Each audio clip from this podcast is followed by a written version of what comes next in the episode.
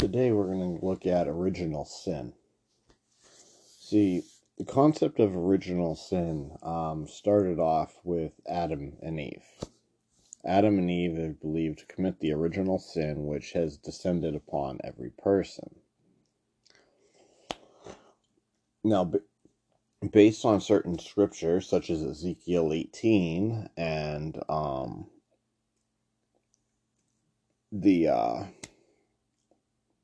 the scripture of King David when his son passed away, a lot of people think that, based on Catholic tradition, if you don't do an infant baptism, you're not wiped away from the original sin. And if you're not wiped away from the original sin based on infant baptism, then what would occur is the child would go to hell if the child died. Now, when we read into King David, where King David basically, his son was sick and he was not eating, he was fasting, he was praying, and everybody in the king's court were looking at King David and they were worried about him. They thought he was going to pass away. They didn't know what the future of Israel was going to happen. But when his son passed away, he got up and he started eating again. And he said, it's when he passes away, he'll be with his son. So King David at that point realized at that point in time that his son was with the Lord, was with God. So King David believed that he was with God. So when we understand that, then we move over to the next step. So King David was a human. Now, humans don't know the will of God. We don't know exactly what God is thinking. We don't know his ways. We don't know his will. That is spoken about in Isaiah as well as Job. So we know that God has a plan for everything and he has a sovereign ability. But I don't believe in the sovereignty that that Calvinists believe in. See, Calvinists believe that the sovereignty of the Lord will send children to hell or children to heaven based on their choice election. Now, when a child's born, a child doesn't have a choice to go to God or not. So, in a Calvinist perspective, based on certain Calvinists, I'm not saying all, but some Calvinists believe that a child is born and they're either part of the elect or they're not part of the elect. And if they're part of the elect, then they go to heaven. If they're not, they go to hell. And that's what their sovereignty of the Lord means. However, I believe in a different kind of concept of that because I believe we do have a sense of free will. God gives us the free will to choose God. Why would God put the scriptures into place, have us choose to read them, have us choose to follow the commandments, have us choose to do this? So going back to the original sin, is when God created Adam and Eve, the concept of original sin was doctrinated by the Catholic Church. The Catholic Church believed you needed to be baptized as an infant. After being baptized as an infant, you would move forward. And you'd be washed away of the sin. So, why is infantile baptism biblical? So that comes down to a very unique perspective and conversation. This really comes down to your own personal theology and what you personally believe. Catholics are going to probably agree with infant baptism. I don't agree with infant baptism. Do I think infant baptism is a bad thing? No. I don't think there's anything wrong with infant baptism, but the child is not making the choice to go to God. You're making the choice for the child to go to God. So, while I think it's important to instill the values of the child to go to be baptized, there's also the aspect that the child needs to choose Christ as their Lord and Savior. So when we go into baptism and we look into the gospel, what do we see? In the gospel, John the Baptist was baptizing people, and as he was baptizing people in the water, right, it didn't matter what age they were. So infant baptism doesn't just apply to infants. It applies to people that are adults. So when we look at infant baptism, credo baptism, you know, so there's pedo and credo baptisms. When we look at it, which one do you align with? This is where you need to personally identify what your theology is. But let's look at scriptures. So there's a point in scripture where the apostles or the disciples, so when the disciples approached Jesus, this is in Matthew 18, they were asking, who is the greatest in the kingdom of heaven? And then Jesus said, I tell you the truth, unless you change and become like little children, you'll never enter the kingdom of heaven. Therefore, whoever humbles himself like this child is the greatest in the kingdom of heaven. A child, from the moment they are born, they are humbled and they are in desperate need of love, affection, and care. A child cannot sustain for themselves as an infant. You need a mother. You need a father. You need parents to help the child live. And this is the basis of almost every mammal on Earth. Every mammal, cats, dogs, you know, humans.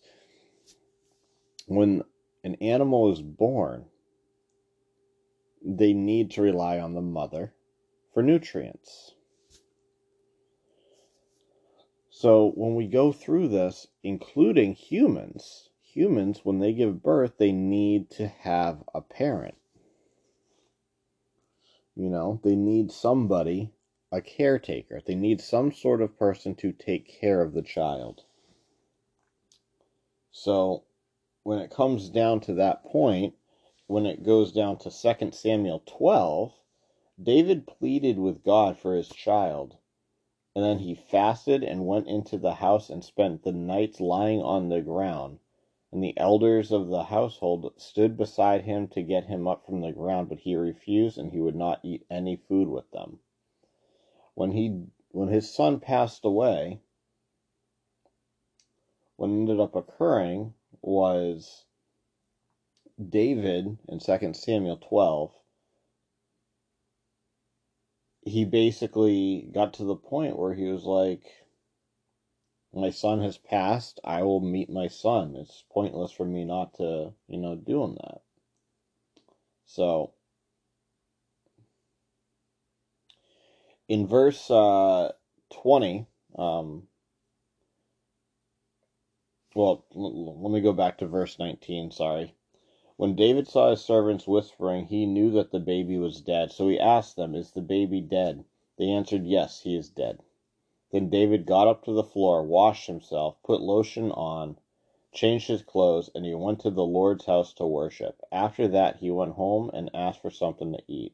The servants gave him some food, and he ate. The servants said to him, why are you doing this? When the baby was still alive, you fasted and you cried. Now the baby is dead and you get up and eat food? David said, while the baby was still alive, I fasted and I cried. I thought, who knows? Maybe the Lord will feel sorry for me and let the baby live. But now that the baby is dead, why should I fast? I can't bring him back to life. Someday I will go to him, but he cannot come back to me.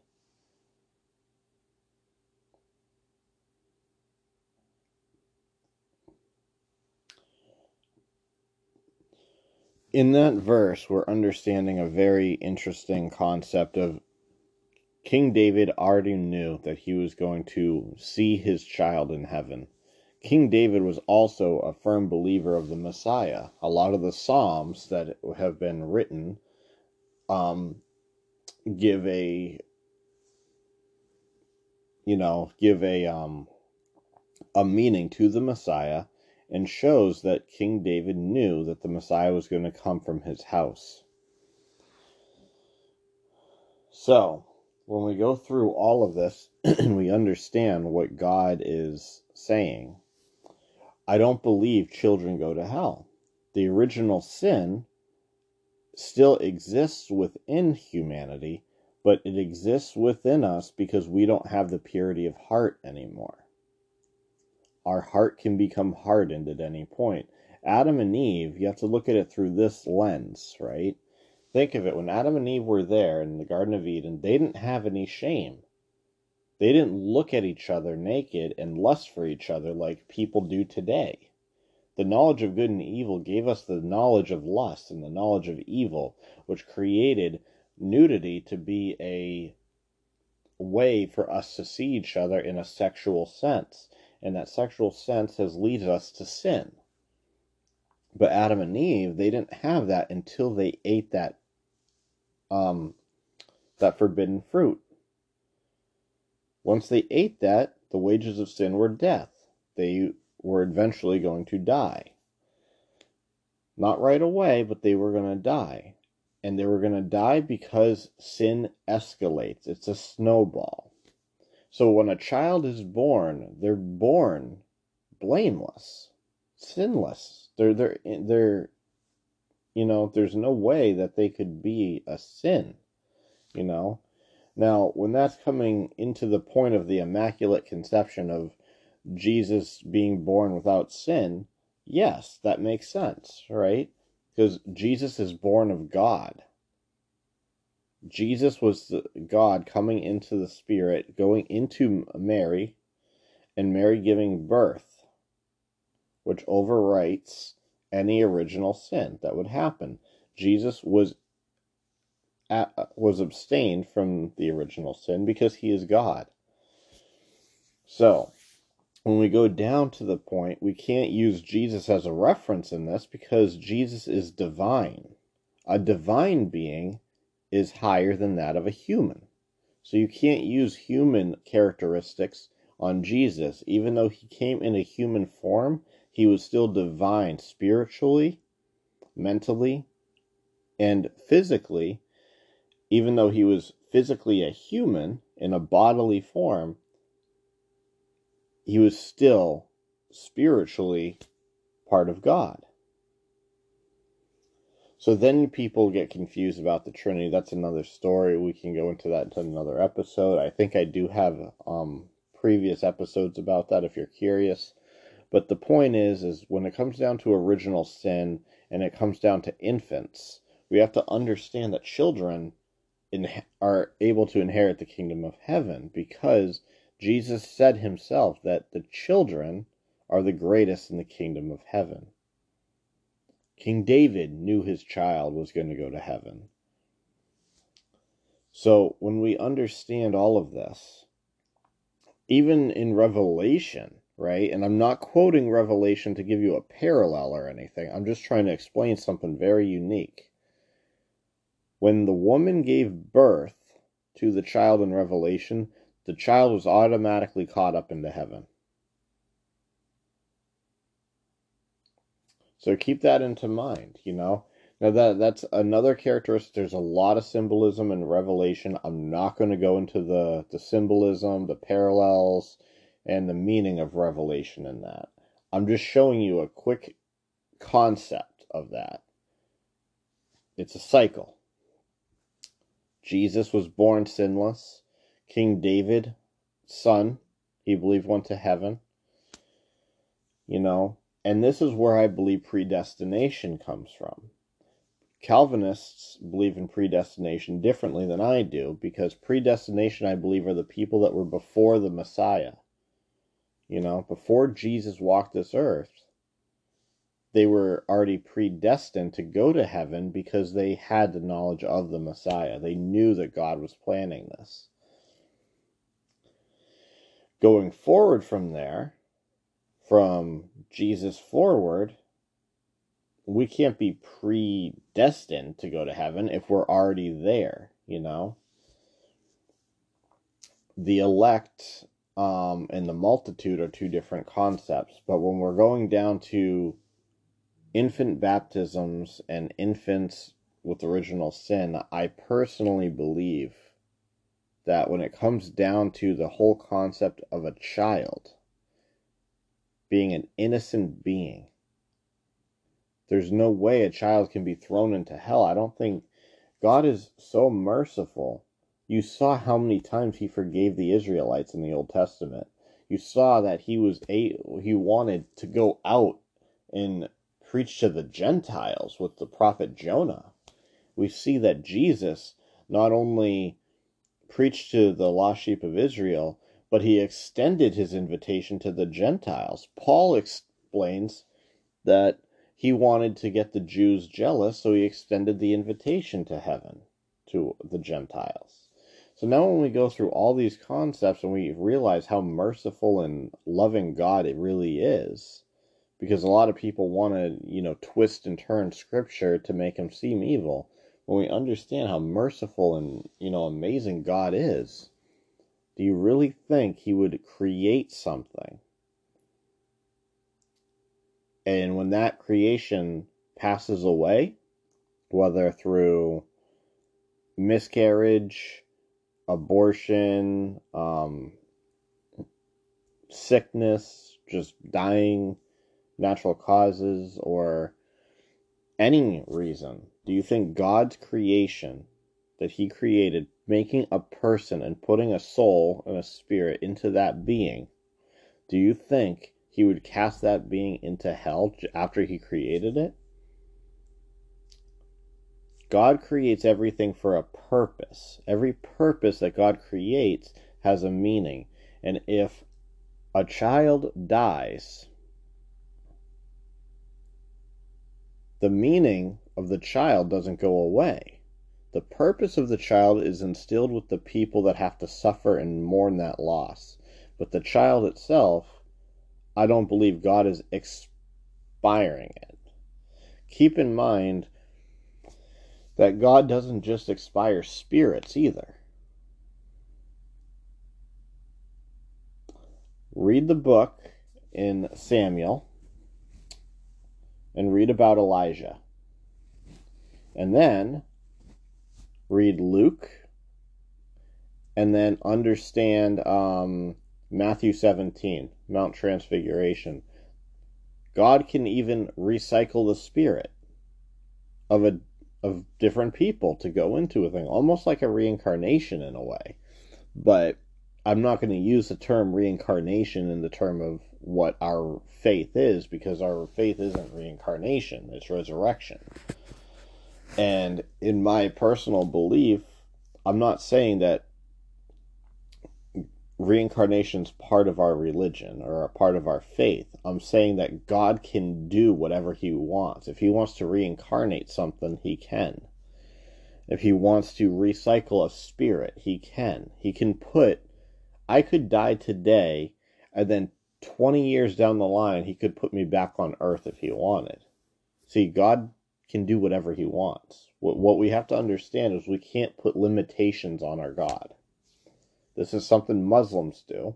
They put limitations on God, while Christians, we don't put limitations on it. And that is the main concept that people need to understand, is that God has the power over all. So, when we go down to it, I'd like to know your thoughts and your beliefs, What do you guys think about the original sin? What do you guys think about infant baptism?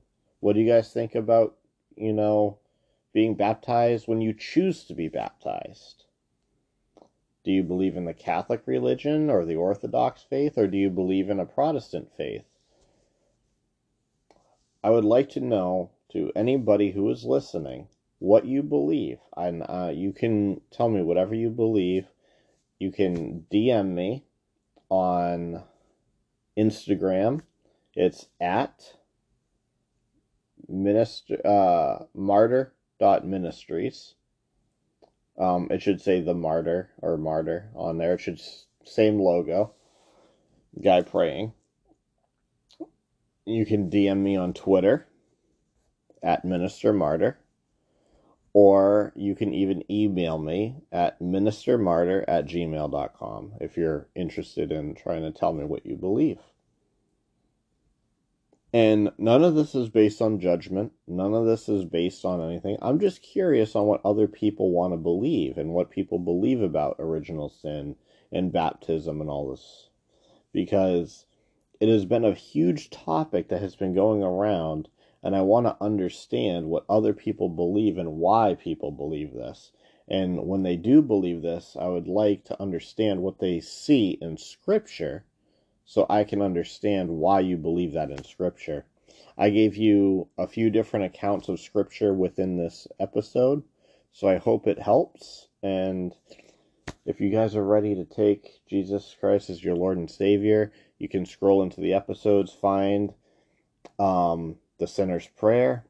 You can recite that prayer, or you can just pray to God yourself and admit that you're a sinner and you're willing to accept Him as your Lord and Savior.